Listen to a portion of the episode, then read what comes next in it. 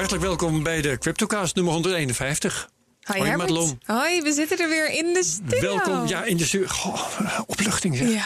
Ja, we hebben twee afleveringen gehad met eh, geluidskwaliteit die toch wel te wensen overlieten. Mhm. En ehm, nou, dat doen we nu een keer eh, weer echt goed. En daarna gaan we ook weer werken aan het verbeteren van de kwaliteit als we op afstand opnemen. Want daar zijn ook nog wel wat, eh, wat puntjes te verbeteren.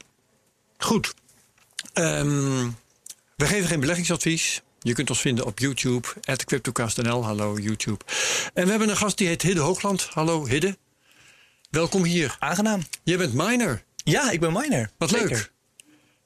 In je eentje. eh, niet in onderdeel van een pool. Eh, ja, ik ben, ik ben zelfstandig eigenlijk eh, mining enthousiast en nu gewoon Ja. een mining beheerder. Dus ik heb een hele grote hal waar een hele hoop machines staan die ik beheer. Een gedeelte daarvan is van mijzelf en een gedeelte is van investeerders. En het is mijn eh, taak om die machines eh, optimaal mogelijk te laten draaien. Fascinerend. Daar heb ik heel veel vragen over. Leuk Heel veel straks-. Ja, dat hoop ik wel. Dat, eh, you better. Ehm, maar dat gaan we even voor ons uitschuiven. Want we hebben wat eh, dingen waar we nog doorheen moeten. Eh, we hebben het hier vaker gehad over de hardnekkige misverstanden. die crypto omgeven. En de regulering die bedoeld is om beleggen in crypto betrouwbaar te maken. en ook te houden. En daarom hebben we het over Amdax. Dat is vorig jaar als eerste cryptobedrijf geregistreerd door de Nederlandse Bank. Ze hebben hier al vaker verteld dat dit eh, serieuze beleggers eerder over de streep haalt om de cryptomarkt een kans te geven. Daar zijn ze dus voor, van snelle handel tot verzekerde opslag en actief vermogensbeheer. Digital Asset Management, zo noemen ze dat, bij Andax. Bij deze. En eh, vervolgens wil ik het hebben over eh Kraak de Quote. Ja, het rubriekje. Onze wekelijkse, ja precies, onze wekelijkse eh, uiting met misverstanden over bitcoin en crypto. En dat gaat dit keer over een stukje dat ik tegenkwam in het FD van Lucas Daalder van BlackRock. Daar heb ik straks nog iets over op te merken. Ehm, maar ik zal even een eh, zin daaruit citeren. Het stond trouwens, vandaag is donderdag 21 januari, stond in het FD op woensdag de 20ste. Ik zeg dus nu gisteren. En ik citeer in 2020, hij bedoelt trouwens 2000. Dat is gewoon een, eh, een eh, typfout, Typo. denk ik. Ja. Van iemand ergens. Maar goed, laten we dus zeggen, in 2000 bereikten technologieaandelen de hoogste overwaardering ooit. Haakopener, tulpenbollen en bitcoin even daar gelaten. Haak sluiten. En toch blijkt het achteraf geen doodzonde te zijn geweest als je toen was ingestapt. Hij heeft het dus over het feit dat de technologie zich daarna wel weer heeft hersteld. Ja, Hè, en dat duurde wel jaren dat overigens. duurde even. Jullie hebben het over de dotcom. We hebben het over Ja. de dotcom-bubbel, de dotcom-crisis. Eh, een aantal bedrijven hebben zich vrij snel hersteld. Hè? Amazon, Google en dergelijke. Sommige zijn nooit meer teruggekomen. Hè? Het welbekende pet.com en Ja. meer van dat soort bedrijven kwamen nooit meer terug. Ehm, ja, hoe is dat nou gegaan? Jij zegt heel terecht, dat heeft jaren geduurd. Ik heb het even nagekeken wat die dotcom crash betreft. De Nasdaq stond op zijn hoogtepunt op 5048 punten op 10 maart 2000. Hij zakte naar 1114 op 9 oktober 2002. Dat was een min van 79 procent. Wanneer was hij terug op zijn oude waarde? In april 2015. Dat heeft 15 jaar geduurd. Nou, ehm Daalder verge- vergelijkt dat dus met eh, Bitcoin. In feite zegt hij dus: ja, eh, het was de hoogste overwaardering ooit. Behalve dan tulpenbollen en Bitcoin, hè, dat, die waren erger. Nou, ik heb eens even gekeken. De Bitcoin, als je kijkt naar de laatste bear market, ging van 19.498 dollar. Ik haal dit uit de Bitcoin eh, History. Hè. Dat is eh, zo'n site op 99 Bitcoins. Ja. Dus dat zijn slotkoersen van de dag. Ik bedoel, iemand kan ergens andere cijfers vandaan halen. Dat zal best. Maar goed, 19.498 op 18 december 2017 ging naar 3233 op 16 december 2018. In een jaar tijd is dat eh, min 83,5 procent geweest. Ehm, en hij was terug op de oude waarde december 2020. Dat is eh, twee jaar later nog Ja. eens een keertje. Ja. Vrij snel. Sneller dan de dotcom-bubbel, dus veel sneller. eh, het heeft 15 jaar dieper- geduurd. Diepere val inderdaad. Dus Ja. dan kun je zeggen hoogste over, hogere overwaardering. Ja. Maar sneller herstel. Maar toen dacht ik, klopt dat nou wel met die hoogste overwaardering ooit? Ik, volgens mij kan ik dat beter. Ik ben gaan kijken naar de val van de Dow Jones in de jaren 30. Hoogste punt 381,17 op 3 september 1929. Laagste punt 41,22 op 8 juli 1932. Een min van 89,2 procent. En wanneer was hij terug op de oude waarde? Ja, jij ziet het in het draaiboek Madelon, maar ik laat Hidde even raden. Wanneer was Geen de Dow. Jones terug? Van, vanaf 2001? Na, nee, na 1929. Oh, vanaf de crash. Ja. Die Ehm, crash. Hele goede vraag. 20 jaar? 30 jaar? Je zit in de juiste Ja. orde van grootte. Het, hij was terug op de oude waarde. geduurd Nieuwe all-time high op 23 november 1954. Ja. 25 jaar later. Ja. Het enige eh, probleem met die vergelijking is natuurlijk wel dat je, je hebt een ontelbare hoeveelheid ICO's die in 2017 op pieken stonden.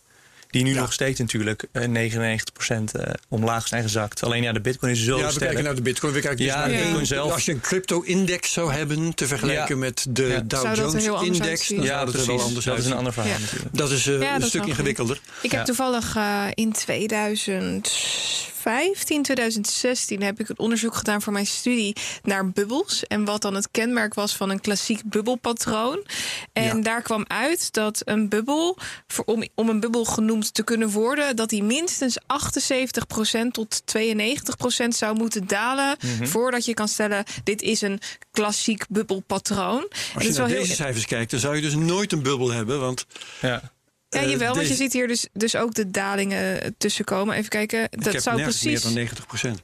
Nee, het maar nee, er een- zou een- tussen moeten zitten. Mm. Als het verder dan 90% daalt, dan kun je bijna zeggen het is dood. Snap je wat ik bedoel? Oh. Meer dan 92% zou dan zijn, het, het, de kans dat het Ja. terugkomt is relatief klein.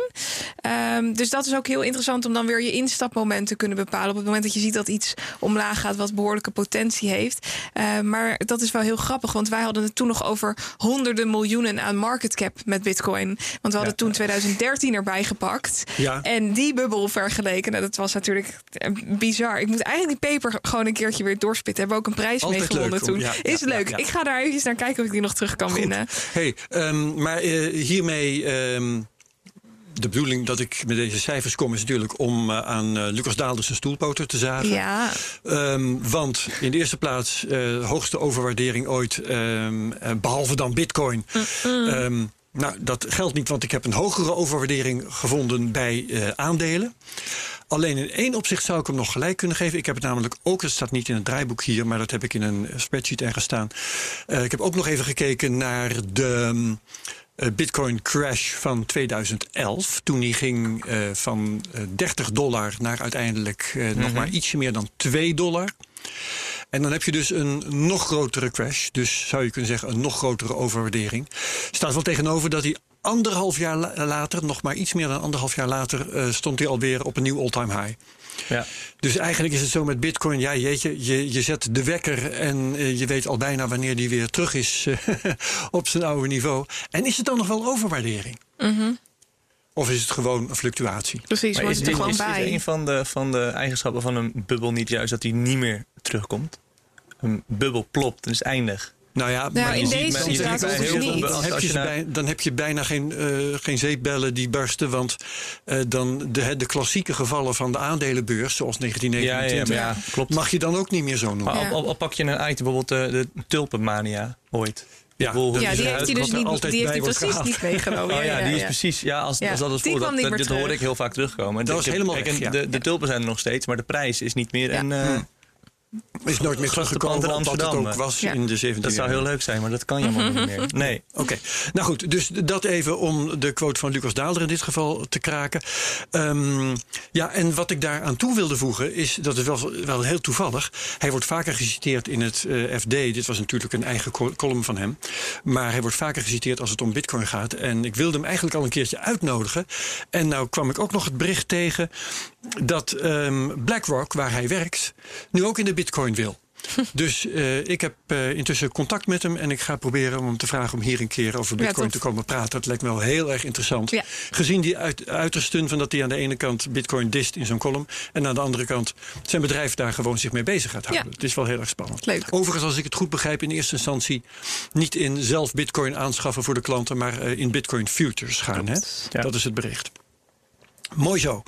Zullen we maar eens de prijs gaan analyseren, Madelon? Want er valt heel wat te bespreken wat Ja. dat betreft. Misschien nog wel even goed, mochten de luisteraars nou een quote tegenkomen. Ja, dat is een en, fijne. En dat Ja. ze denken, hey, dit zegt. klopt niet. Of hier ben ik het niet mee eens. Laat het dan eventjes weten. Je kan ons eh, hierover taggen met de mention at CryptoCastNL op Twitter. Help ons Of, eh, aan dubieuze quotes. precies. hè. Eh, ofwel experts, bankiers, economen Ja. die onzin verkopen over bitcoin. Ofwel journalisten die het niet begrepen hebben, want dat komt natuurlijk ook voor. Mhm. Ja. En dan kunnen wij in deze rubriek ehm, die quotes eh, leuk, leuk bespreken en eh, uitleggen wat daar dan niet aan deugt. Gaan we doen. Ik heb zometeen nog een kraakte quote, maar die bewaar ik nog even Oh, voor bij het nieuws.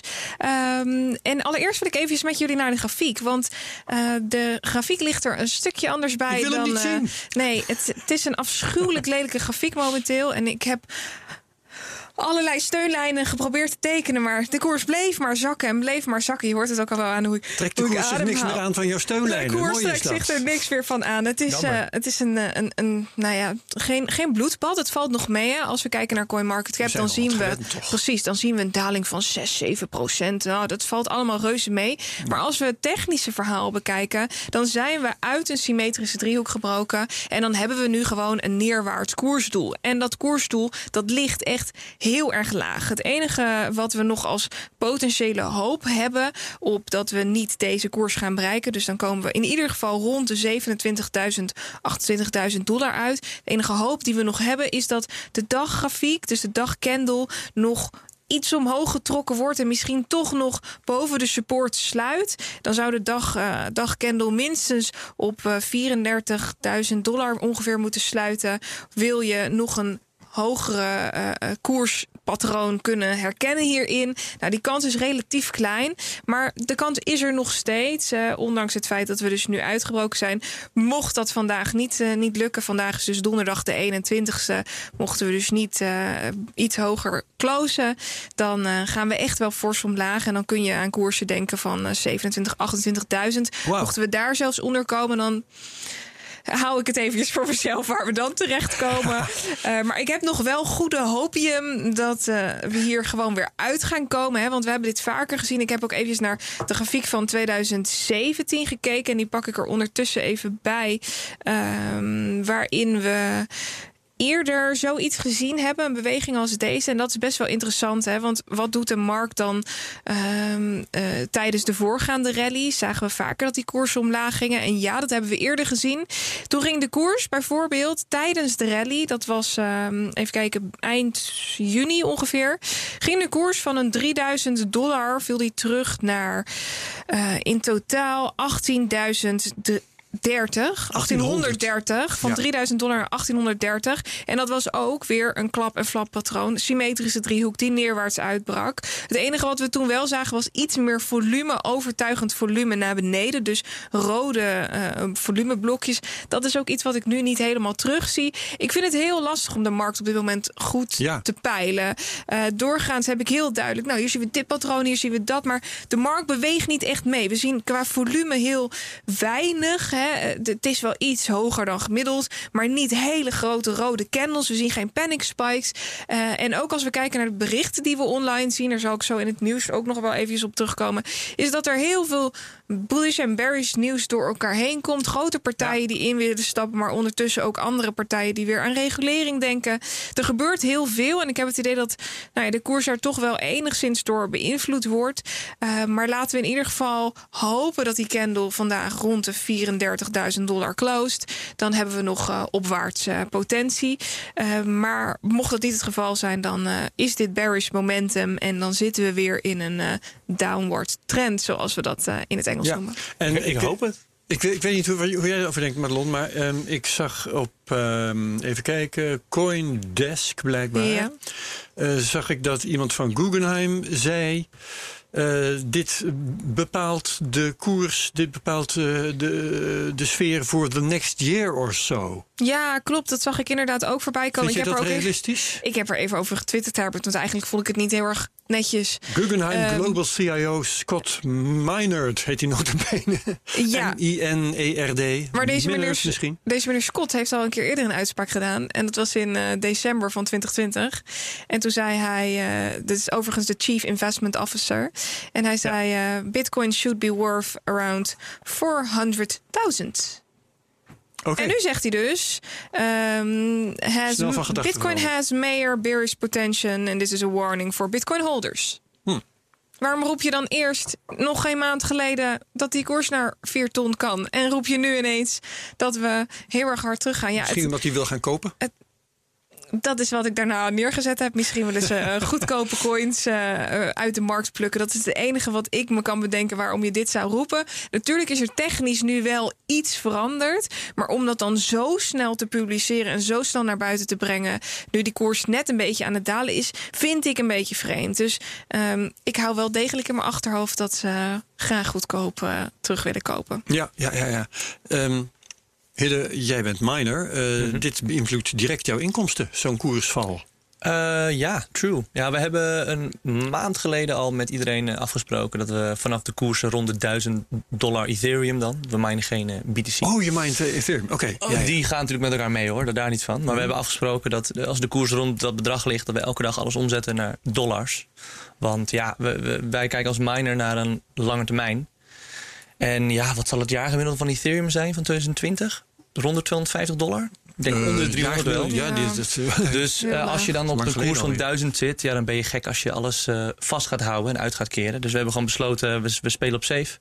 We halen alles nu gewoon uit in dollars. Dus ja, die schommelingen eh, maken we niet echt mee. De ene dag verkoop je op 1400 dollar, de andere dag op 12. Dus voor ons niet heel erg. Alleen ja, ik denk zelf ook dat Bitcoin wel even weer omlaag moet gaan voordat we doorgaan. En ik hoop, wat Marlon zegt, dat die 28 eh, de bodem is. De echte, de echte eh, waar echt heel veel eh, orders nu staan, is rond de 20k. Ja, Inclusief klopt. mijn orders. Dus als we zakken, is dat het volgende station. En daar gaan we echt niet doorheen. Mhm. Misschien een, een spike, omdat er heel veel eh eh, eh, geleveraged posities worden eh, verkocht. Of in ieder geval eh, worden uitgevoerd. Mhm. Maar ja, eh, voor ons maakt het niet zo heel veel uit. Nee. Het enige probleem is, als de koers hoog is, gaan heel veel mensen minen. Dus wordt de difficulty Oh, hoger. ja. Ja. Ja, ja, Dus Dus, eh, hebben wij hoge een koers minder groot stukje geweldig. van de taart eh, elke dag. Ja. Ja, ja, ja. Oh, dat is interessant. Goed. Ja. Komen we straks verder ook nog op. Zullen we het over eh, nieuws gaan hebben? Ja, Wat voor nieuws heb jij voor ons, Hidde? Nu we toch bezig Eh, zijn. nou, voor mij als miner is er de laatste paar weken eigenlijk maar één belangrijk nieuwtje. Dat is eh, EIP 1559, als ik het goed zeg. Ik zie een knikje Nou, dat de uit kloppen. Eh, het, is een, eh, het is een voorstel om, een, om, om ja, Ethereum eh, gro- grotendeels aan te passen wat betreft transactiefees. Eh, omdat, ja, laten we eerlijk zijn, een koers op 1400 dollar. ehm, en nu volgens mij 13. eh, is het heel duur om een transactie te doen op Ethereum. Laat staan een smart transaction. Dus, eh, Ze staan 1290 op dit moment op ja, CoinMarketCap. Ja, ja. dus er is, eh, er is wel een, een grote druk van investeerders toe om dat te verlagen. Uh, nou willen ze alleen, eh, miners begrijpen dat. Alleen een gedeelte van die EIP houdt in dat eh, de fees niet meer naar de miners gaan, maar geburnt worden. Hetzelfde als op hele Oh. grote andere projecten. Eh, voor een Uit proof of circulatie nemen. Inderdaad, voor proof of stake is dat heel normaal. Het gebeurt op bijna elk proof of stake eh, protocol. Maar bij Ethereum is dat nieuw. Dus er is nogal wat ophef eh, ontstaan over dat eh, nieuwtje. En eh, ja, nou hebben wij er niet zo heel veel mee te maken, want we kunnen als miner niet zo heel veel doen. Maar de mining pools op dit moment, die zijn onderling aan het vergaderen we- welke er wel mee willen doen en welke niet. Ja, en als meer dan 50% van de wereldwijde hashrate straks zegt, we willen dat niet, dan kunnen ze dat niet door gaan voeren. Nee. En ja, je gaat als miner natuurlijk niet tegen je financiële belang stemmen. Klopt. Klopt. Het enige probleem is dat je hebt eh, de Ethereum Foundation. En die, dat zijn geen miners, dat zijn ontwikkelaars. En dat zijn mensen die natuurlijk wel een hele hoop geld bezitten van ethers. Maar die mensen die hebben geen, niet zelf hallen staan.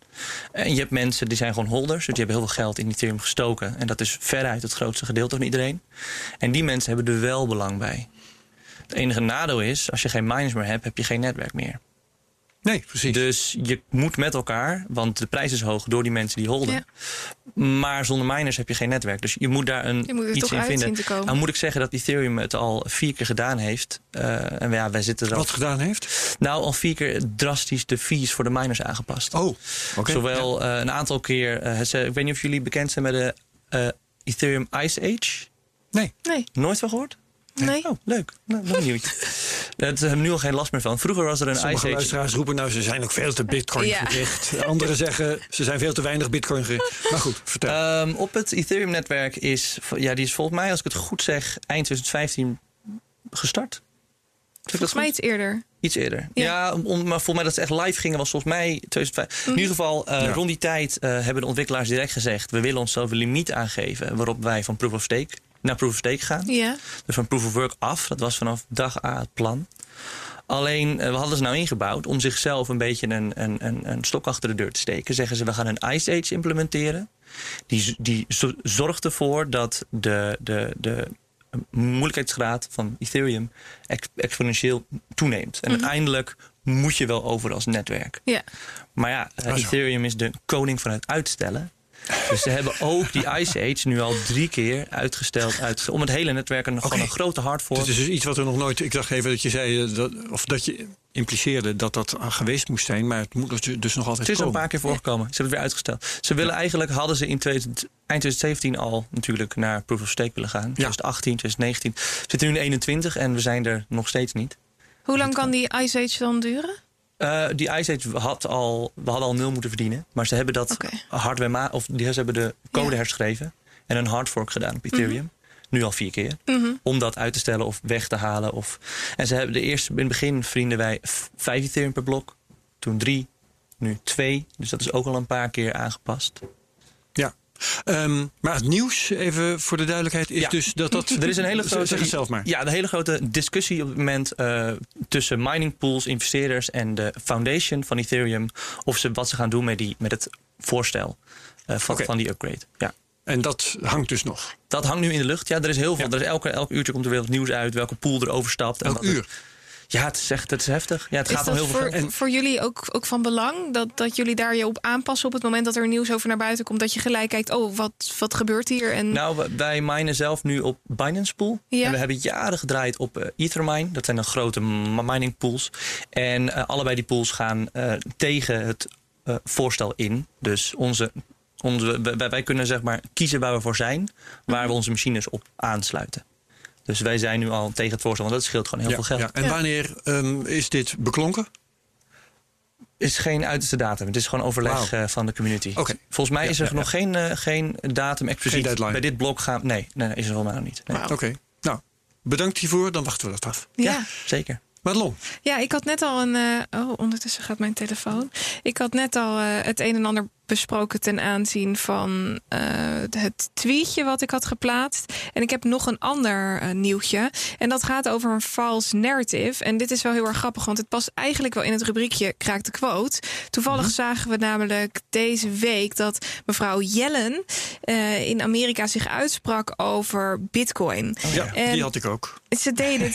Oh, die, die had jij ook. Ja, nou, goed. niet. Ze deed het op een hele bijzondere manier. Ze vond namelijk dat Bitcoin alles te maken had met het witwassen en het financieren van terrorisme. Ja, Het standaard financing. verhaal. Het standaard Ja, verhaal. het ja. standaard verhaal wat we heel vaak gehoord hebben. En Forbes die schreef hier een mooi stuk over. En daarin eh, werd eigenlijk deze quote van haar werd ontkracht. Omdat er eh, gebleken is dat er helemaal niet zoveel criminele activiteit plaatsvindt met bitcoin. Eh, in 2019 rapporteerde Chainalysis, onderzoeksbedrijf, namelijk nog dat 2,1% van het totale transactievolume van bitcoin gebruikt werd voor criminele transacties. En in 2020 was dat nog maar 0,34 procent van het totale Ja. transactievolume van 10 billion. Dus dat is 10.000 miljard. Ja, 10 biljoen, zeker. 10.000 Ja, ja. miljard. Ja, Ja. Eh, het blijft altijd moeilijk. Wij noemen dat, Eh, eh, wacht even, nee, nog eens even opnieuw. 10 biljoen. 10 biljoen is 10 miljard. Oh, 10 Ja, 10 miljard. miljard. 10 miljard. Zo, dat- sorry jongens. Eh 10 miljard. Dus daar 0,34 procent van. En dat is natuurlijk te verwaarlozen. Zeker. Er wordt wel meer gesproken over privacy coins. Hè. Neem Mhm. bijvoorbeeld een Zcash. waarbij je een soort van anonieme transacties kan doen. En we hebben het ook al vaak genoeg gezegd. Bitcoin is niet gemaakt om anonimiteit te garanderen. Het is ook super dom Je bent om een hele slechte crimineel als je bitcoins gaat gebruiken Precies. voor je praktijken. Ja, En ik denk dat, dat het eigenlijk. Ja, dat eigenlijk mevrouw Jelles met de bitcoiners om tafel zou moeten om te begrijpen hoe dit product of deze asset nou in elkaar zit. En Tenzij ze dit soort dingen zegt ehm, om eh, bitcoin in discrediet te brengen. Ja. Omdat het nou eenmaal in haar belang is als minister van Financiën van de Verenigde Staten. ja, Is maar dan, dan vind ik alsnog dat je geen valse argumenten mag gebruiken. Eh, nee, dat kunnen wij vinden. Maar goed, dat is dan politiek. True.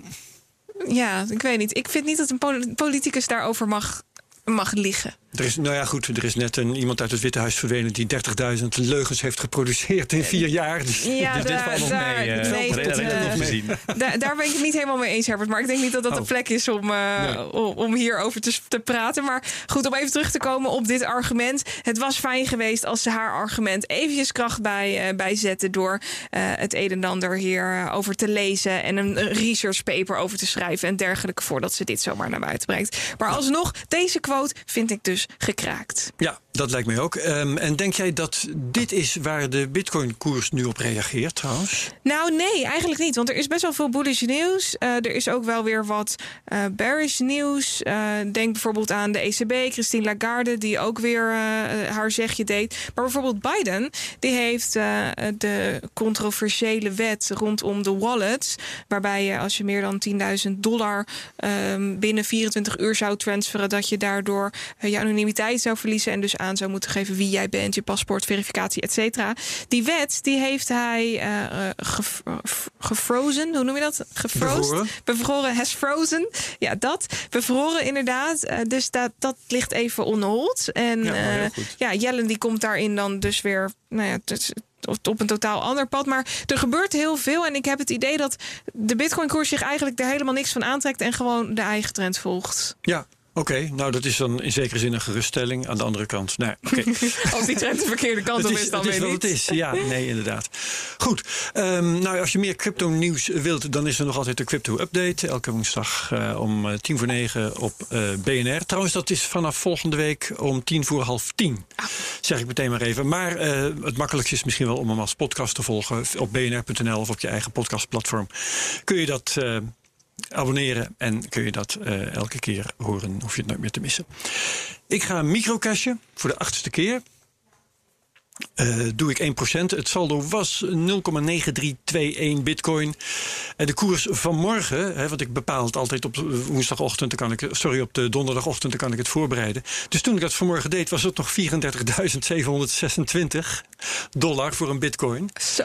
En het is eh, nu eens even snel kijken op eh eh, Coin Market Cap. Hoe, hoe hard gaan we? Ehm, nou, ik zit nog in de 34 hier zo, dus ik moet even refreshen. 32,640.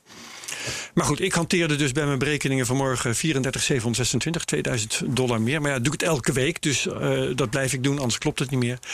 Het was al 9,7% lager dan vorige week. Dus ga maar na. Ik cash ehm, eh, 324 dollar. Ik hou 0,9227 bitcoin over. En mijn cashstapel is gegroeid tot 2124 dollar. We zullen zien hoe dat eh, volgende weken verder gaat. Link eh, naar mijn spreadsheet staat in de show notes. Dus daar kan iedereen zelf nakijken. Hoe vind je het tot nu toe eigenlijk gaan, Herbert? Daar ben ik best wel benieuwd naar. Ik vind het prima gaan. Ja, Want dit is pas de tweede keer uit mijn hoofd gezegd dat eh, ik eh, een week heb dat eh, de koers lager is dan de week daarvoor. Eerste keer was de tweede week notabene. Maar ik zit nu nog steeds op een koers die ruim boven de koers is waar ik begon. ja, Dus eh, het gaat eigenlijk prima. Dit is gewoon ingecalculeerd. ja. En we zullen zien hoe dat de komende weken gaat. Dan hebben we het er eh, wel weer over als het nodig is. Top. dus voorlopig gaat dit prima. En eh, ja, ik eh, zit om een maatstaf te geven. Na acht keer 1% cashje heb ik 32,5% terug van de ooit ingelegde 5000 dollar. Zo. Kijk, dat is lekker. Zo. Zo goed gaat Terwijl het. het dus niet eens echt 8% is, maar het is telkens weer 1% van het per percentage Precies, wat want ik zei net, ik heb, ehm, even kijken, nu nog 0,9227 Precies. bitcoin over. Ja. Dus na 8 keer 1% cash heb ik 6, eh, sorry, ehm, dit soort dingen ga ik altijd mee de mist in. Nee, jij was zo goed in wiskunde. zes, eh, 7,8% als ik het Dus goed zie, ehm, heb ik eh gecashed. Ja, niet 8, maar 7,8. Alright. Eh, dan heb ik nog de Bitcoin Treasuries. Daar zien we dat Grayscale 34.000 Bitcoin erbij heeft. En er is een eh, merkwaardige club, de Bitcoin Group SE heet die. En die heeft onlangs 237 bitcoins verkocht. Opeens hadden ze een saldo 237 bitcoins minder. En nu opeens weer 214 bitcoins erbij. Dus die verkopen bitcoins en daarna kopen ze weer een week later. Dus eh, dat volg ik niet helemaal, maar dat valt wel op. Wat is Dus- dat voor groep? Ik Weet ken ze dat? niet. is dat ik een m- mininggroep toevallig? Want je hebt heel veel van die indexen ook in het buitenland waar ze grote kan schaal natuurlijk wel, minen. want Hut Eet staat er ook bij. Ik heb, moet eerlijk zeggen, ik zal zo direct even, als jullie praten, zal ik eh, daar eens even naar kijken. Ja, een van de dingen Ja. die ik nog eh, voorbij zag komen op Twitter was dat veel mensen eh, nu vinden dat Grayscale te veel van het totaal aantal bitcoins Is bezit. natuurlijk ook We zitten nu op 3% 3%, totaal. Ja, Ja. bizar. Maar ik vind wel dat daar wat voor te zeggen valt. En helemaal op het moment dat je kijkt naar hoeveel partijen uiteindelijk weer geïnvesteerd hebben via Grayscale. Grayscale is natuurlijk niet een e- één pitter, zeg maar. Mhm. Maar iedereen Mhm, investeert ja. via Grayscale. Dus ze kunnen natuurlijk wel bepaalde invloed hebben op, op bepaalde eh, strategieën. Eh, misschien dat ze dat wel per bedrijf of iets dergelijks. eh, Nee, maar wat je zegt is natuurlijk wel een stabiliserende factor Precies. dat zij eh, Ook weer hun- gesplit zijn. de- al, dat, al dat geld, al die bitcoins beheren voor een grote groep klanten. ja. Ja. Hè, dus dat zij eh, op een gegeven moment denken, laten we de markt eens lekker manipuleren met die bitcoins die we hier hebben liggen. Kans is niet zo groot. Nee, want daarmee snijden ze in hun eigen ze- vingers. Maar het is wel, één, het is wel één entiteit die de eh, private keys beheert. natuurlijk. Dat is natuurlijk een Ja. verschil met... Maar is dat erg? Dat zou erg kunnen zijn. Er zijn exchanges die daar... eh, het is natuurlijk geen exchange. Mhm. Maar eh, als je een entiteit hebt die te veel bezit en het gaat mis... Dat kan heel erg zijn. Mis in de zin van eh, ze worden overvallen en iemand neemt de ledgers mee of iets dergelijks. Die kans is heel klein. Ze werken waarschijnlijk met root key holders op verschillende plekken in de Mhm. wereld. Dat doen de meeste bedrijven die meer Ja. dan een, een paar honderd miljoen hebben. Maar alsnog, ja, het is één entiteit. Als ik iets offline gaat of er gaat iets mis, je bent 3% van, de, van alles kwijt. Het is voor de prijs van Bitcoin misschien goed. Maar het is niet helemaal de bedoeling natuurlijk. Nee, wat waarover gespeculeerd werd was dat mensen eh, te veel macht zouden hebben binnen het Bitcoin-protocol, binnen het Bitcoin-netwerk. Nee, dat zou ik zelf niet als eh, potentieel gevaar zien op dat Mhm. vlak. Nee, vooral omdat hun Nee. inderdaad ook onder, onder hun alle bedrijven hebben die Ja. het eigenlijk beheren. Ja, Ja. Ik, ik word dan zenuwachtig van het idee dat eh, bijvoorbeeld de broertjes Winkelvos eh, met hun dikke achterste op, eh, ik geloof, 100.000 bitcoins zitten. Oh, dat ik nou totaal die niet. jongens, die jongens gun ik echt individu, alles. Ja. die zijn echt geweldig. Ja, dat ik totaal nee ik, precies. Dus dus ze zijn waarschijnlijk he- geen heel erg slechte kracht, maar eh, ze hebben wel die macht. Ja. Ja, zeker. En het zijn gewoon personen. Ja. Ik bedoel, als, als, als ze op een gegeven moment dronken worden, wie weet wat voor gekke dingen ze kunnen Ja, dat kan, dat Ja, toch? Ja, ja, ja, ja, en dat is ja. het verschil tussen een, een, een, eh, grayscale en de broertjes Winkelvos. Ja, Ja. ja. ik vind het wel heel, heel mooi uitgelegd. Ja. Oké. Ehm, intussen heb ik gevonden de Bitcoin Group SE is een investment company with focus on innovative business models and technologies in the areas of cryptocurrencies and blockchain technology. Dus Oeh. het is niet een miner, maar het is Nee. Maar ja. zeker niet. Maar het is een, wel ook weer een investeringsbedrijf. Ja, Ja. ja, ja. Helder. Dus waarom die dan de ene week 200 zoveel bitcoins kopen en de andere week 200 zoveel verkopen, dat snap ik niet goed. Maar dat heeft dan misschien te maken met mutaties onder hun, eh, onder hun klanten. Weten we niet. Oké, ehm Hidde, jij bent aan de beurt volgens mij. Yes. Ja, dit is wel, wel heel leuk. Ik denk dat ik een klein beetje moet introduceren. Want vorige Ja. week was ik eh, bij Hidde omdat eh, zij een hele grote mine hebben. En we waren daarvoor opnames voor op YouTube om in de mine te kijken. En eh Hidde had een ongelooflijk leuk verhaal. Hoe die gestart was. En nou, dit was natuurlijk ontzettend leuk om de mine te zien. Maar ik denk dat het even goed is, Hidde, om, om allereerst te beginnen met kort voorstellen. Kan je mij vertellen wanneer jij in aanraking gekomen bent met crypto?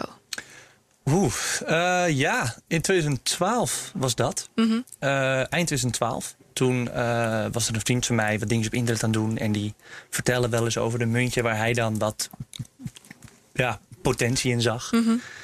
En op dat, op En dat dat was moment... Bitcoin of was het toen al Ether? Bitcoin. dat Nee, kon geen Ether was, zijn die natuurlijk, was want nog, die ja, die, was, die niet. moest Ja, nog ja, worden ja. verwekt. Sorry, Ik denk dat, ja. eh, Vitalik was toen nog 14. Dus dat, eh, Zeker, ja.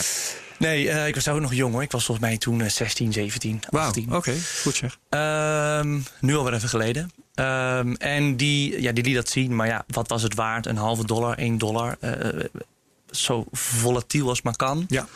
Flippo's, Ehm, hè, in de woorden en- van Martijn Ja, Wismeijer. precies. En ja, ik zat zelf dan wel een beetje in IT. Ik was toen met mijn opleiding nog, nog, nog aan de slag. En we waren wel wat dingen aan het doen. Maar ja, wat was Bitcoin nou? Niemand wist. Jullie wisten er ook nog niet van. Nee. Ehm, het was een beetje het niveau van eh, ja, toen Habbo. Habbo coins, Ja. coin Mhm. online, coin Ja, ja, ja, ja, dat. D- Het was echt gewoon niet meer. Ja, Linden Eh, dollars. eh, meer was het niet. En, ehm, maar toen, het was net, net het moment dat de bitcoin een beetje overging van mining, van GPU, naar ASICs. Wat Ah, we ja. dan nu hebben. Ik weet niet of jullie weten wat ASICs zijn. Ja, voor- geef- je je kon oorspronkelijk kon je ze met een, eh, met een PC nog minen. En dat met, je, ja, met, met een hele zwakke. CPU was prima. En Ja. toen werd er software geschreven voor videokaart. Dat was dan gewoon keer 10 of keer 100. Dus alle mensen met een CPU werden er, werden er een beetje uitgebonjourd. En na een tijdje ging dat over naar eh, bedrijven. In, of toen vooral echt globaal. Je had ze in Noorwegen, in Amerika, in China. Toen was het nog niet alleen maar China. En die maakten dan speciale eh, boordjes waar jij nog veel sneller mee kon minen.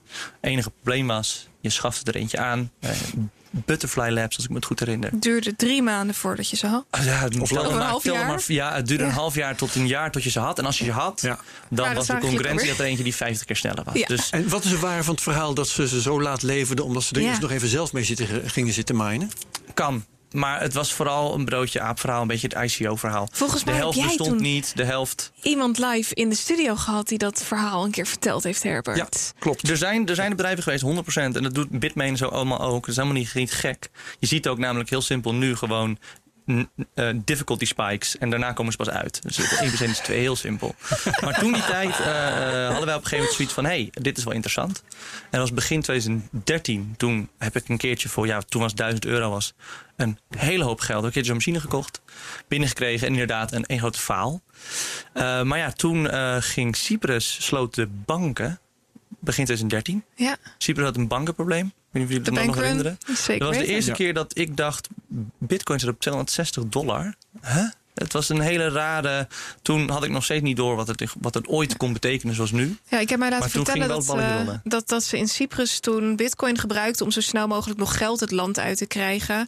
Omdat eh, al het geld tot 100.000 daar Ja. verzekerd was en de rest niet. Ja, dus ja. dat was de enige manier om er nog voor te zorgen... dat je het ergens Ik kon er veilig niet meer had. pinnen. Het was Precies. gewoon heel raar. Maar dat, Ja. ik was toen nog, nog steeds heel jong en met andere dingen aan de slag. Dus eh, ik heb wat nieuws gevolgd. Maar hoe ik er nu mee bezig ben als fulltime baan natuurlijk nog lang niet.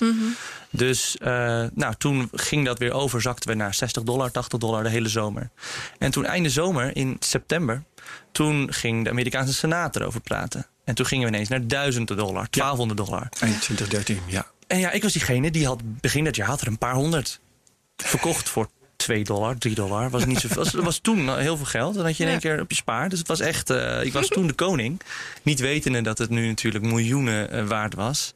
Ja. Eh, maar toen heb ik er echt een paar nachten heel slecht van geslapen. Want jezus jongens, wat, ik had vier ton kunnen hebben. En ik heb nu 0 euro. Dus dat ging niet zo lekker. En 2014, 2015, 2016 ben ik een beetje. eh, Klaar met die bitcoins. ja, gewoon ik, kijk, gewoon, ik had me zo afgesproken. Ik, ik kijk er niet meer naar. Ja. Nou, dat was ook drie hele saaie jaren. Eh, tot eh, dat hele mining gebeurde. Wat mij, ja, ik had een eigen IT-bedrijf. Dat sprak mij wel heel erg aan. Ehm, in ieder geval, ik werd er heel enthousiast van. Mhm. En ehm, toen, toen Ethereum kwam, toen kwam het hele videokaart minen, het hele GPU minen, kwam weer een beetje leven in. Want het netwerk van Ethereum, wat er nu nog steeds redelijk goed doet, is anti-ASIC. Dus het is vrij eh, gelijk voor een enkele student in Amerika of een hele grote hal in Nederland. Eh, je verdient relatief hetzelfde geld. Mhm. Dus het is een vrij eerlijke manier. En dat heeft Ja. Ethereum in het begin ook groot gemaakt. En toen ben ik daar een beetje naar gaan eh, kijken. En toen ben ik daar maanden mee bezig geweest om te experimenteren. En uiteindelijk eh, liep het. En toen dacht ik bij mezelf, wacht eens eventjes. Ik heb nu een machine staan in mijn kantoor. En die verdient gewoon 3 euro per dag.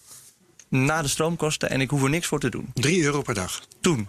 Ja, Ja, oké. Toen, dacht jij, toen dacht jij, als ik dat gewoon maal 100 doe, dan wordt het leuk. Ja, ik dacht, wat is mijn spaarrekening? Hoe duur zijn die videokaarten? Uh, heb ik genoeg stroom in mijn kantoor?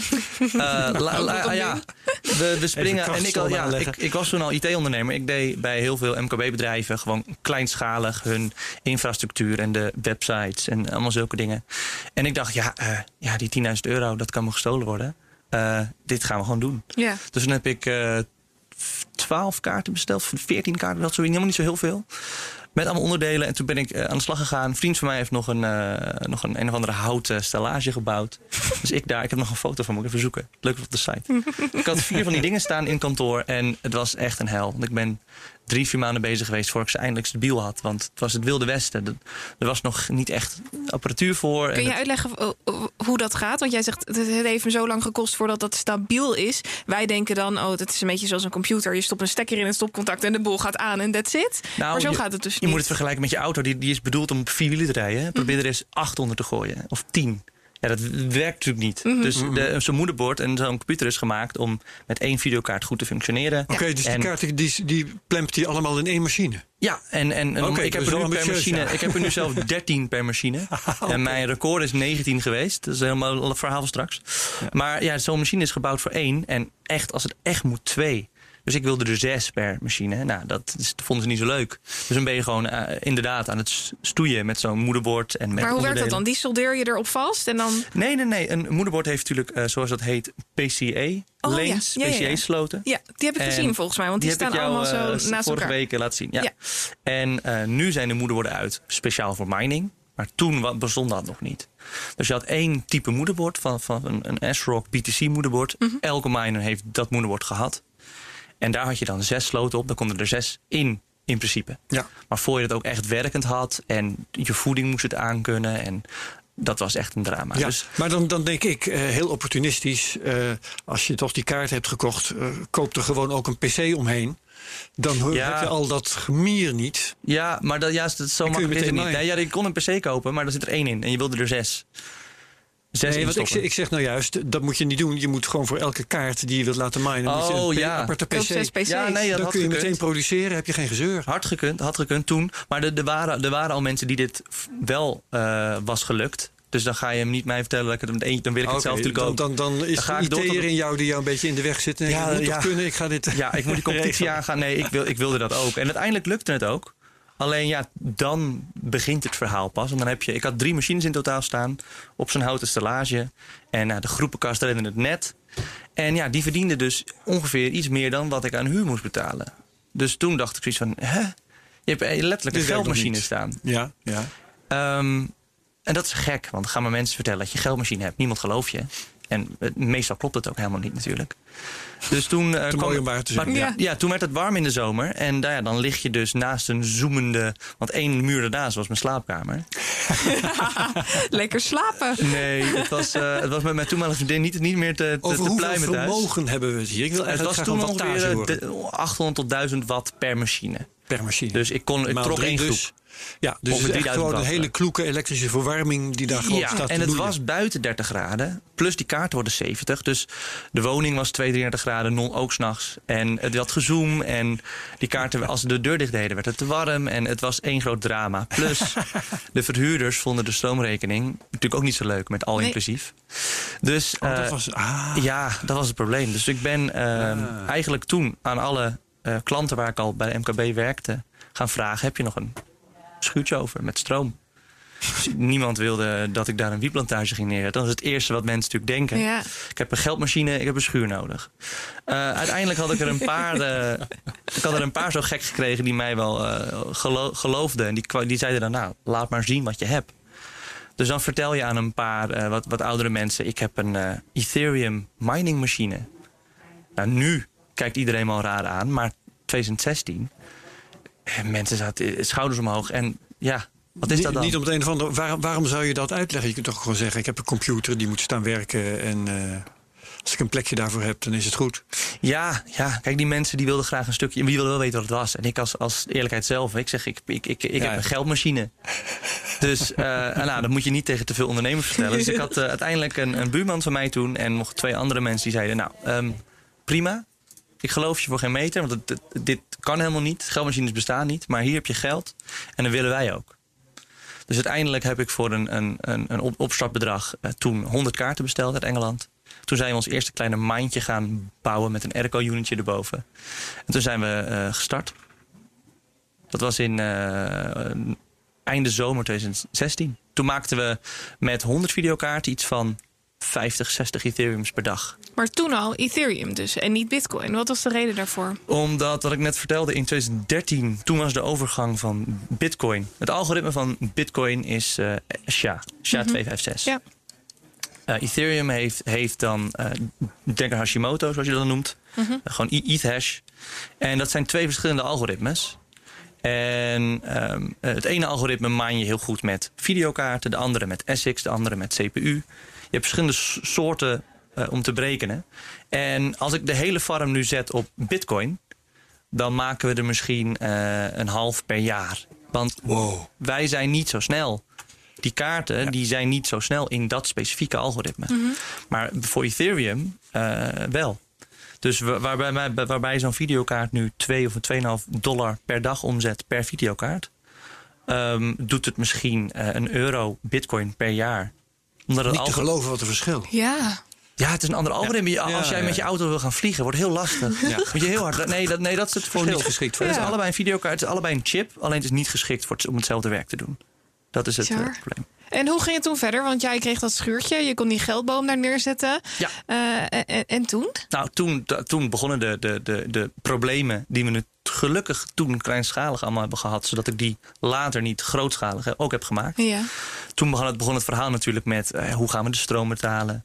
Hoe gaan we het verdelen? Eh, hoe, hoe krijgen we zo efficiënt mogelijk? Alle dingen, alle kleine hoofdpijntjes met zo'n. Want ja, je hebt 100 videokaarten. 24-7 vol draaien in een of andere schuur. Ja. Eh, hoe hou je het in een zomer koel? En, en hoe, dus heel veel dingen die we toen verkeerd gedaan hebben. Ik weet nog, eh, ik, heel pijnlijk. Wij hebben ooit voor eh 3000 Ethereums hebben wij stroom betaald. En die stroomrekening voor mij is 6.000, 7.000 euro. Zo. Maar ja, eh we keken elkaar aan en die jongens zeiden: Ja, dit is een beetje van ja, habbalcoins. Het zal wel, we weten het niet. Wissel maar om en betaal maar gewoon met euro's die rekening. En dan zien we wel weer verder volgend jaar. Ja. En vier weken later stond die op 20 dollar. Toen keken we elkaar aan. Oh, we hebben het niet zo goed aangepakt. eh. Ja, eigenlijk hetzelfde als met die bitcoins wat je net vertelde. Precies, ja, Ja, achteraf ja, ja. heel makkelijk praten. Maar inderdaad, ehm, dat was toen eh, een probleempje. En toen zijn we eigenlijk, toen dat ging, toen zijn we niet gestopt. Ehm, toen we eenmaal een half jaar met dit kleine farmpje stonden, hadden we ons geld acht keer terugverdiend bijna. Want de koers ging ook gewoon keer acht keer tien. Ja. En het was totale chaos. Begin 2017, ik weet niet of jullie toen echt... Toen zaten wij natuurlijk al vol eh, in de koersen. Ja, Eh, toen ging Ethereum van, eh, van een paar dollar naar 300 dollar in een half jaar. ja heel kort En al die ja. altcoins, ne- neem Ripple, die ging ook keer 100. Dat, ging- alles ging, Litecoin ging keer 50. dus eh, toen zaten we echt in, in, het, eh, in, het, in de, mania, in de, in de tulpenbollen crisis. Zeg maar. Het was echt heftig. En toen in die periode van zes maanden... ehm, omdat wij natuurlijk zelf ons geld al hè, bijna vertienvoudigd hadden.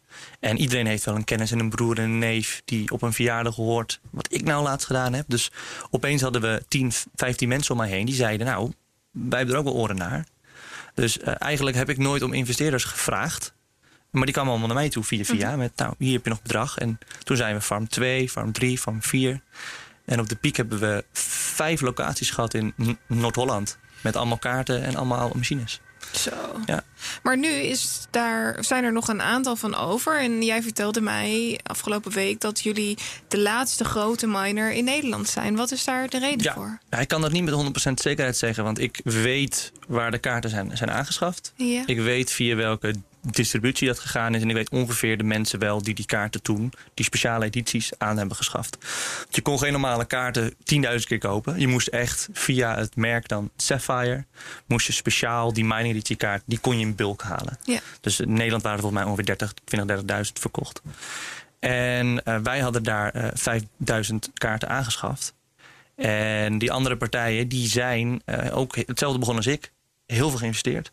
Maar die zaten op een hele luxe plek. Dus in een goed datacenter. Of die hadden heel veel uitgegeven aan personeel. En ja, toen de koers omlaag ging, eh, was het voor hun natuurlijk heel snel einde verhaal. Mhm. En wij hadden eigenlijk stroomkosten huur. En het enige wat ik ving was een, een fee, een vergoeding. Dus het ging ook mee omlaag. Dus wij konden het nog erg lang uithouden. Maar de afgelopen 2,5 jaar was drama. Ja, ja, ja, ja. En nu die markt omhoog gaat, eh, is het dan wat makkelijker vol te houden? Ehm, nee, de difficulty heeft nog nooit zo hoog staan als nu. Dus relatief maken wij amper munten. Maar ja, eh, voor 100 euro per munt of 1200 euro per munt, ja, Ja. dat is dus nu financieel is het prima.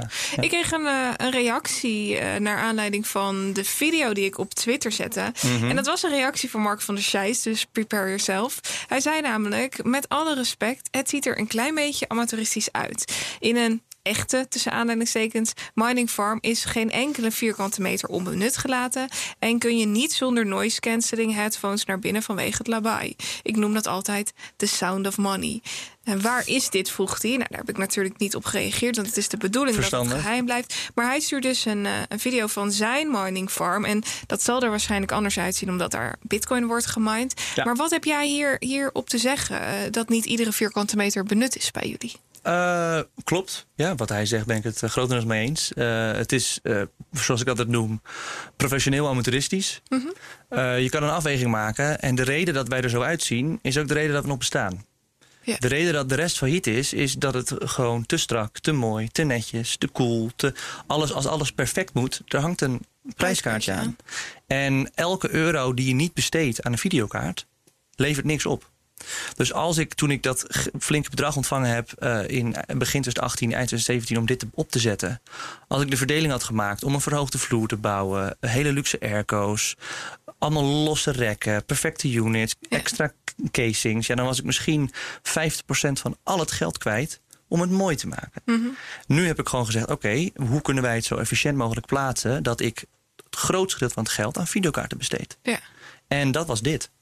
Dus ja, eh, het ziet er niet uit als een professioneel datacenter in Amsterdam. Maar ja, we, we zijn ook een factortje 10 goedkoper ja. om het te doen. En uiteindelijk. En wat ook heel belangrijk is, is als er nu een videokaart uitvalt door Ja. stof of door warmte of door iets anders, ik hem morgen weer aan.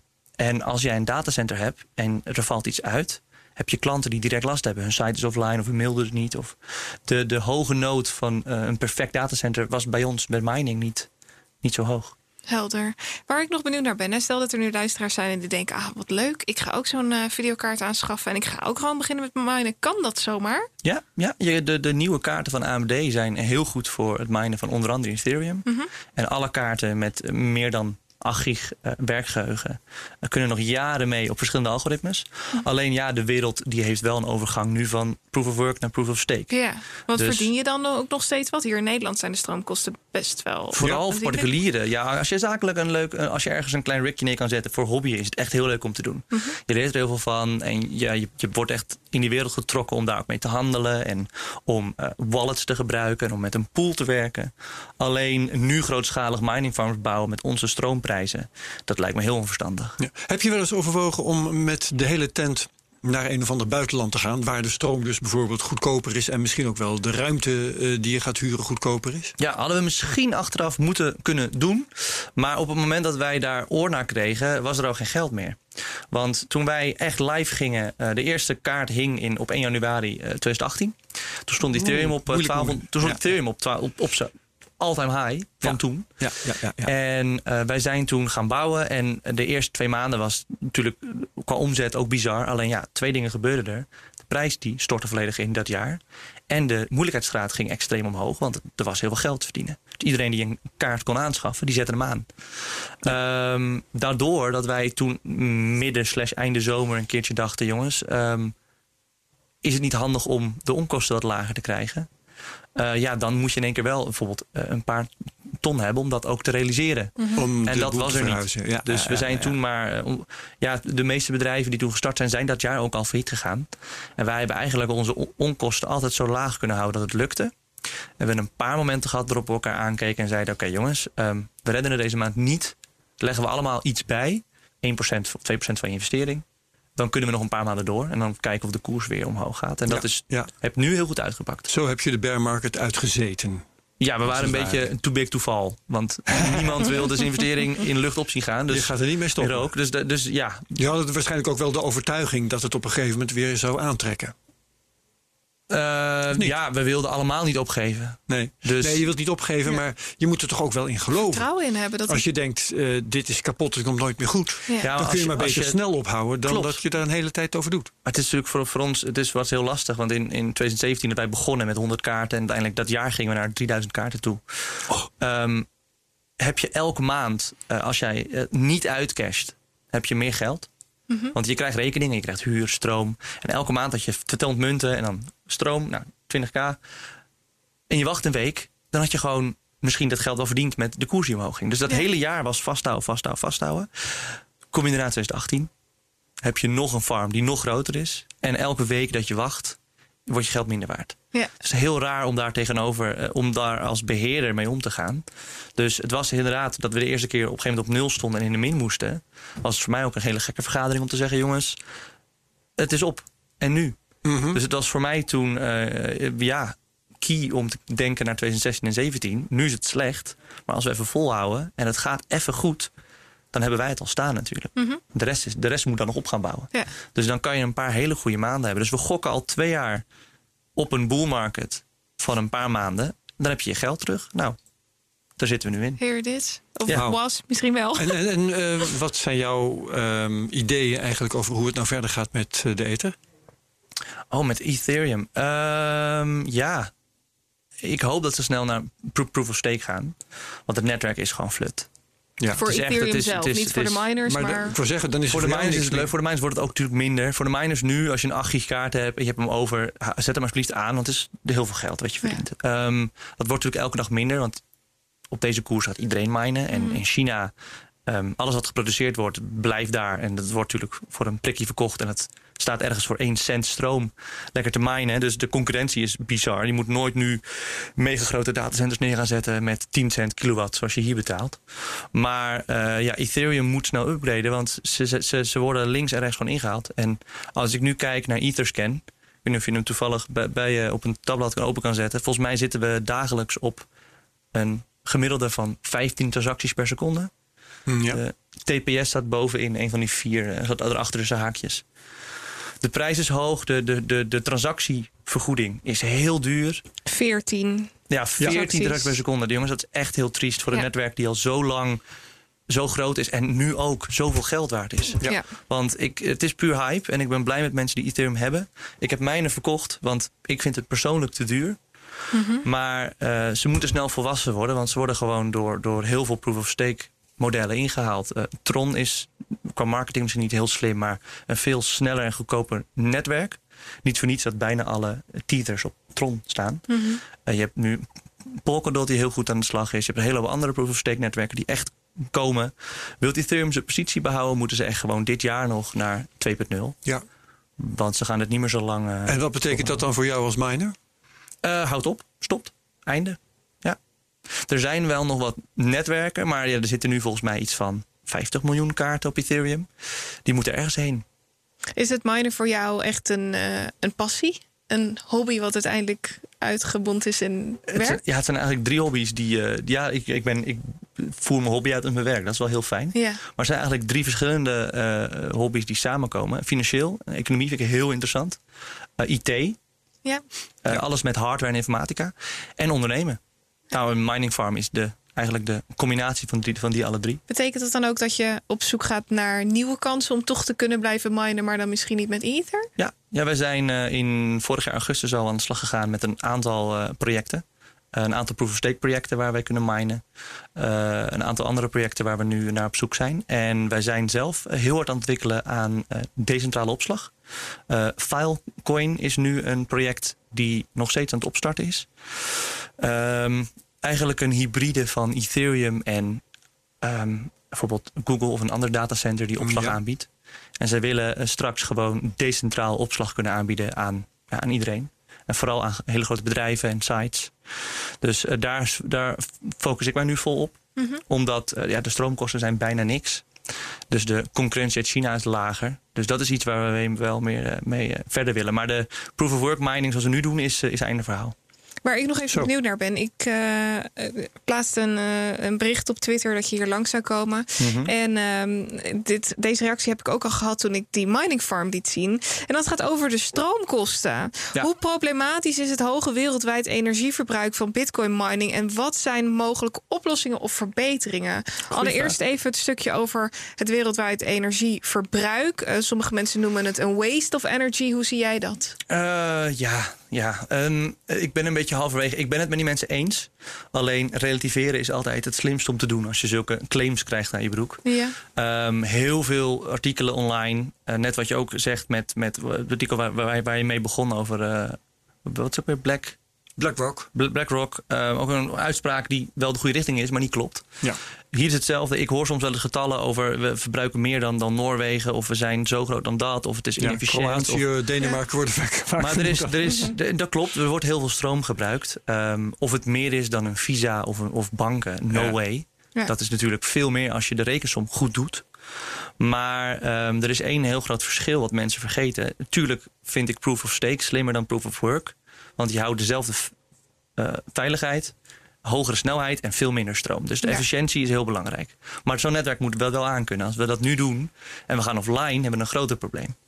Alleen eh, wat ik altijd lees en wat, ik, wat, ik, wat niet klopt, is mensen zeggen altijd. eh, want stroom op gebruiken is nooit het probleem. Stroom opwekken is het probleem. Ja. Mhm. Als jij een miljoen kilowattuur naast een z- zonnepanelenpark gebruikt, hoor je niemand klagen. Staat het naast een kolencentrale, heb je een Greenpeace naast je staan. Ja. Dat snap ik.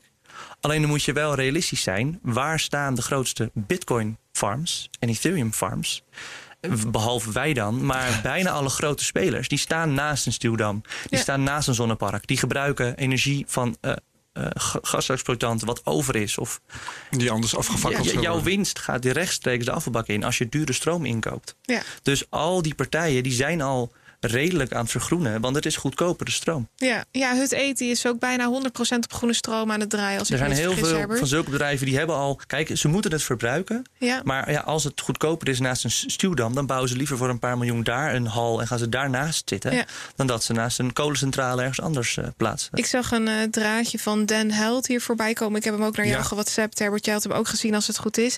Ehm, en hij gaf aan dat het efficiënter is om een bitcoin te gebruiken, ook ten aanzien van de kosten, andere crypto's, eh, dan het mo- huidig monetair of huidig financieel systeem. En hij zei daarnaast dat niemand eh, de authority heeft om jou te vertellen wat goed of fout is ten aanzien van het gebruik van energie. En hij noemde als voorbeeld het kijken naar Keeping Up with the Kardashians. Er is niemand die tegen jou zegt: hey, eh, kijk dat programma maar even niet, want het kost energie, hè? weet je dat wel? Ja. En hoeveel miljoenen mensen kijken wel niet naar dat eh, tussen aanhalingstekens flutprogramma? Hoeveel energie kost dat wel niet? En Ja. eh, ik vond dat heel mooi dat hij het op zo'n manier relativeerde. En de vraag is ook hoeveel waarde je eraan hecht dat een bepaald protocol draaiende wordt gehouden. Ehm, maar ik zal deze tweet zal ik ook eventjes bijvoegen, want Ja, het is een en- hele lange draad. Ja, hij, betoogde verder ook dat iedereen gewoon de, de marktprijs voor energie betaalt. Ja. Dus in die zin zou Ja. alles verdisconteerd moeten zijn. Ja. Ja. En als, eh, Maar als je, overheden- diezelfde, als je die, diezelfde mensen vraagt wat ze vinden van ele- elektrische auto's, zullen ze eh, voorstander zijn.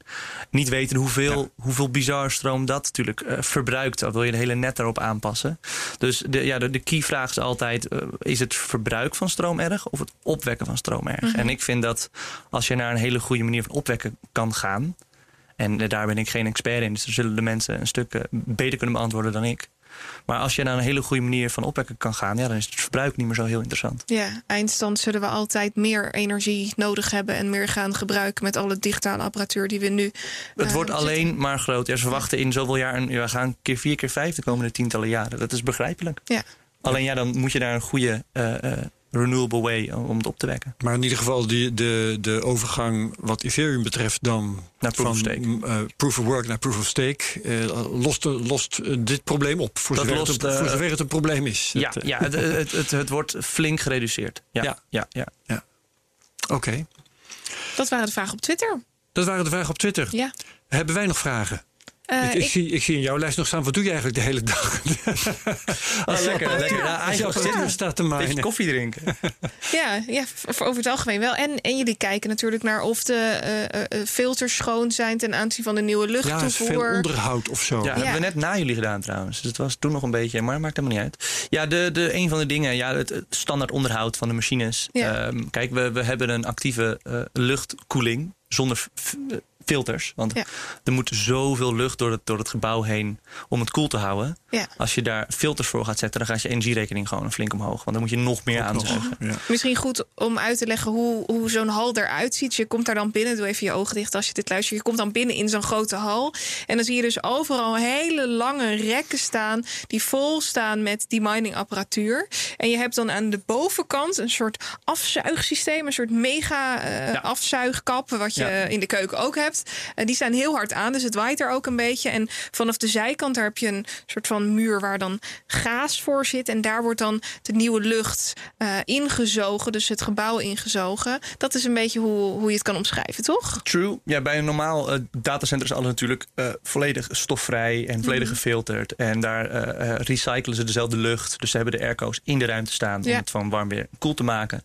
En die blazen dan onder de lucht door naar de plekken waar eh, dan een cold aisle is, zoals het heet. Nou, bij ons was dat financieel dus ook niet verstandig. Dus, eh, en ge- aangezien ik al vijf farms gebouwd had met ja, drie vierde van wel echt hitteproblemen Ja. wisten wij op een gegeven moment ook wel, oké, eh, wat is nou slim om te doen? En de afstand tussen de kaarten is heel belangrijk. Dus je hebt heel veel mensen die hebben bijvoorbeeld het in cases zitten. Nou, wij hebben uiteindelijk bij een aantal bedrijven zijn we geweest voor eh, stalen en aluminium frames. Van wat is nou handig? En uiteindelijk hebben we een, zoals je het gezien hebt en zoals je zaterdag ook kan zien online, hebben wij een frame uitgezocht waarbij je precies het moederbord kwijt kan, de voeding en de videokaarten heel mooi eh, met genoeg ruimte op kan hangen. Dus we hebben gewoon acht van zulke rij- rijen aluminium frames besteld. Die in die hele ruimte uitgestald. En alle grote vierkante ramen, net zoals we hier hebben, eh, vervangen voor eh, ja, roosters, intake roosters. En helemaal aan het einde van het pand, op het dak, hebben wij acht hele grote eh, ventilatoren staan. Als ik het goed zeg, zuigen die 12.000 vierkante meter per uur af per stuk. Dus is- Kubieke meter zal dat zijn. ja, kubieke meter, sorry. Ja, Ja, ja. Dus dat is eh één zo'n ding is al heftig. Maar als je er dus acht hebt staan, dat moet echt heel veel zuigen. Maar ja, je moet je wel voorstellen. eh, er hangen daar eh, 5500 vi- videokaarten in die hal. En die, worden allemaal, die willen allemaal 100 graden worden. Nou, die blijven allemaal nu in de winter rond de 60 hangen. Maar als je die ventilatoren uitzet voor een vijf minuutjes, is het daar een stuk snikheet. Ja. Dus je moet zorgen dat die eh, eh, warmtedeken die, die, die zich opbouwt, dat die wordt afgezogen. Dus in de winter is het buiten 10 graden of 5 graden. Echt vriezen zal het niet meer hier. Ehm, maar in de zomer, als het buiten 30 is, dan zuig ik dus de koele lucht is 30 graden. Dan moet ik, dus dan is het binnen echt snikheet. Dan moeten die dingen echt vol aanstaan, anders vallen die kaarten uit. En dat gebeurt ook wel. Dus eh, dat is wat minder prettig. Ja. Dus hitte, hittegolven hier zijn echt niet, eh, niet te Nee. doen. Ehm, eh, wat, wat, wat doe je aan onderhoud? Moet je, moet je geregeld kaarten vervangen? Of, of onderdelen van kaarten? Misschien ventilatoren? Want ik weet niet of, of die kaarten ook kleine Ja, hebben ze. fa- Ja. fans hebben Fans voor, hebben, ja. op, de, op de processors. Nou, daar mag ik echt van aftikken. Daar ben ik heel blij mee. De merkenkaart die we gehaald hebben, de Sapphire kaarten, die zijn qua ventilatoren echt goud. Die dingen die zijn niet kapot te krijgen. Waarbij ik, ik heb ongeveer 10, 15 merken gehad in de loop van de jaren. Ja. De laatste grote aanschaffen zijn alleen maar die kaarten. Maar al die kaarten daarvoor is drama. Inderdaad, fans kapot. En te heet. En moederbord. En heel veel stuk. Maar alles van dat merk draait eigenlijk nog eh, op, eh, op 95% van wat het ooit was. Dus Ja. dat is top. Maar het onderhoud is meestal dus het schoonhouden van de hal. Eh, als er kaarten door wat voor reden dan ook storing hebben of uitvallen of niet goed doen, die machine weer repareren. En heel soms een voeding vervangen als hij gesprongen is. Of Ja, iets in die ja, richting. ja, ja. Dat is het eigenlijk. Maar het is niet zo dat je daar de hele dag met een eh, eh, spuitflesje olie eh, rondloopt. Nee, nee, nee. nee. Als, als, als het cool genoeg is. En kijk, we hebben nu heel veel problemen met Ethereum en updaten. En het is nu wel hectisch. Maar uh, van afgelopen winter, als we soms een weekje gewoon goed draaiden. En ehm, het was allemaal schoongemaakt. Kon je een week eigenlijk andere dingen doen. En dat draaide wel door. Ja, soft, software updates is misschien nog wel het meeste werk. Dat is, eh, ja, dat is het meeste werk. Ja, Ja, ja, ja, ja. ja. En dan komen weer nieuwe miners uit. En het, het systeem waar we op draaien heet eh, Hive OS. En daar zijn elke dag updates van om weer nieuwe munten te kunnen genereren. En daar moet je wel een beetje mee op, op de hoogte blijven. Ja, ja, ja. En wat gebeurt er nou als, uh, nou ja, we, dat toekomstbeeld hebben we geschetst. Hè? Uh, overgaan van proof of work naar proof of stake. Je zegt het houdt op. Mm -hmm. wat, uh, wat doe je dan met al die spullen? Gaat dat allemaal gewoon naar de afvalverwerking? liever niet. de verkoop in is ideaal. Als dat lukt, dan is het natuurlijk makkelijker om bijvoorbeeld nu op een piekpunt alle spullen die je hebt uh, te verkopen aan een partij die misschien wel goedkopere stroom heeft of iets anders ermee wil doen. En dat we dan nu omgaan naar bijvoorbeeld dat uh, Filecoin wat ik had aangegeven. Dat je okay. een langdurig project instapt. Want dus het dat proof je of work is, is, is ermee stopt voordat het moet. Dat je, er, dat je er stopt op je hoogtepunt. Want ja. als je nu nog een paar maanden het meeste uit wil halen. En of niet gewoon een half, je denkt we gaan nog een jaar door. En Ethereum is om. Dan zijn die kaarten in waarde, wat ze nu waard zijn, misschien nog 10%. Ja. Dus als je nu een flinke smak geld kan krijgen voor de hele farm en die kan om kan zetten naar iets wat langdurig, uh, wat een langdurig project is. Wat niet naar proof of work gaat of, of naar proof of stake. Of wat voor, een, voor andere doeleinden ingezet kan uh, worden. Ja, dan neem ik de afgelopen drie, vier jaar voor lief en dan moeten we weer vernieuwen. Ja, ja helder. Um, heb jij nog wat te vragen, Madelon? Volgens mij zijn we er doorheen. Ik ben uitgevraagd. Heb jij ons nog wat te melden? Nee, nee, heel leuk dat je bent, hè, jongen. Beslist moeten weten. Oké. Okay. Uh, ja, ik ben het alleen met Malon niet eens voor de prijs. Maar dat is het. Uh, ik had wel een beetje gelijk dat hij omlaag ging.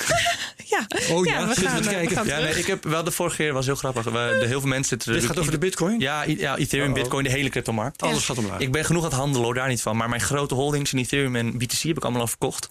Eigenlijk te laag, maar achteraf makkelijk lullen. Ja, ik vond het dus te vroeg. ja, ja, daarom. Maar ik, ik maar ja, zie zelf. Ik weet niet waar we naartoe gaan natuurlijk. Als ik zelf een beetje de. Want jij zag, Madelon, aan het begin van deze week nog tekenen dat het echt omhoog zou gaan. Hè? Je hebt nog een keer. Als we deze trend. Bullish te twitteren. Als de, we deze trend. Ik heb inderdaad op Twitter begin deze week gezegd dat dit. Een uitbraak. Al, als, jij? Nee, ik zei als we dit, dit punt behouden, dan is dit de laagste prijs waarvoor je nog een keer Bitcoin kan gaan kopen. Ah, ja. Maar dat punt hebben we niet behouden. En we hadden inderdaad op de korte termijn wel wat kleine uitbraakjes hè, van een paar wigs en flags. En, Ja. Maar ja. Ja. dan zit je echt op, op de minuut, vijf minuten grafieken. En, ja, Ja, dat is te kort. Dan hou je ik, snel- ik kom zelf uit, snel eh, 2,5 jaar bear market als een miner die het zwaar heeft. Dus we, ik ben wat eh, pe- pessimistischer qua, qua, qua prijzen dan, dan de meeste zijn. En als ik zo de jaar eh, dalen pak, in plaats van de pieken. En we gaan naar 2017, 18, 19, 20. Ehm, vorig jaar, als we een beetje een, normale, een normaal dal kiezen, want op de futuresmarkt ging het helemaal mis natuurlijk, Mhm. het dal van 2020. Dus die tel ik eigenlijk niet mee. Eh, dan zit je op 5000 dollar. 6000 dollar is wel een, een redelijke eh, prijs, Ja. prijsdal. Dan denk ik niet dat dit jaar het laagste 30 wordt. Dat lijkt mij niet logisch. Als we dit jaar naar een dal gaan van 18.000 of 20.000, is dat al een extreem verschil Ja. met vorig jaar. En het jaar daarvoor, en kijk naar een vijf jaar terug. Maar ik denk niet dat dit jaar eh, eh, dat we zo hoog blijven als nu. Ik zie dat niet gebeuren. Jij denkt niet dat we zo hoog blijven als nu dit jaar. We gaan misschien nog pieken halen. Ja. Zeker. Ik, de 50.000 had ik al eigenlijk aanzien komen een paar weken terug. Ja, ja, ja. Eh, dat liep anders. Maar ik zie zeker nog een dal van rond de 20 of zelfs eronder. Ja, ja, ja. En of het nou voor de piek is of na de piek, of, dat weet ik allemaal niet. Dus ik weet niet eens wat het over een uur doet. Nee. Maar eh, nu eh, herstellen en dan doorgaan en nooit meer lager dan dit punt. Dat gaat niet gebeuren, denk ik. Oké, interessant. Mhm. Eh, en wat denk je trouwens, want dat vind ik ook nog wel interessant, omdat ik de laatste tijd eh, ook hele bullish voorspellingen lees over de ether. Ehm, wat, wat zie jij daar gebeuren? Eh, voor de mensen die nog ether hebben, eh, heel blij als hij naar 2000 gaat of hoger. Mhm. Alleen wat ik zojuist al aangaf, het netwerk van Ethereum is echt, echt heel slecht. De potentie is enorm. Ja. Maar wat, wat, wat ze nu qua specificaties hebben en wat ze nu aankunnen is gewoon slecht. En dat staat niet ter verhouding tot de 1200 dollar die het nu waard is. Ja, toch lijkt die prijs zich daar niks van aan te trekken. Nee, want we hadden nee. een nieuwe all-time high onlangs. Klopt, klopt, ja, vorige Ja. week nog. Het is bizar. En waarschijnlijk gaan we ook nog hoger, want het, die ziet er wat meer bullish uit Ja, dan de zeker Bitcoin. weten. Ja. Samen Want met heel ik, veel ik, ik, altcoins. ik lees cijfers als 10.000, 20.000, 30.000 dollar voor de ether. En ik Ja, zeg niet dat ik dat geloof, maar ik nee, lees dat het wel. kan, dat kan. Het probleem is alleen, kijk, bij Bitcoin, die gaat waarschijnlijk in de komende jaren, die gaat bedragen halen waar we nu u tegen zeggen.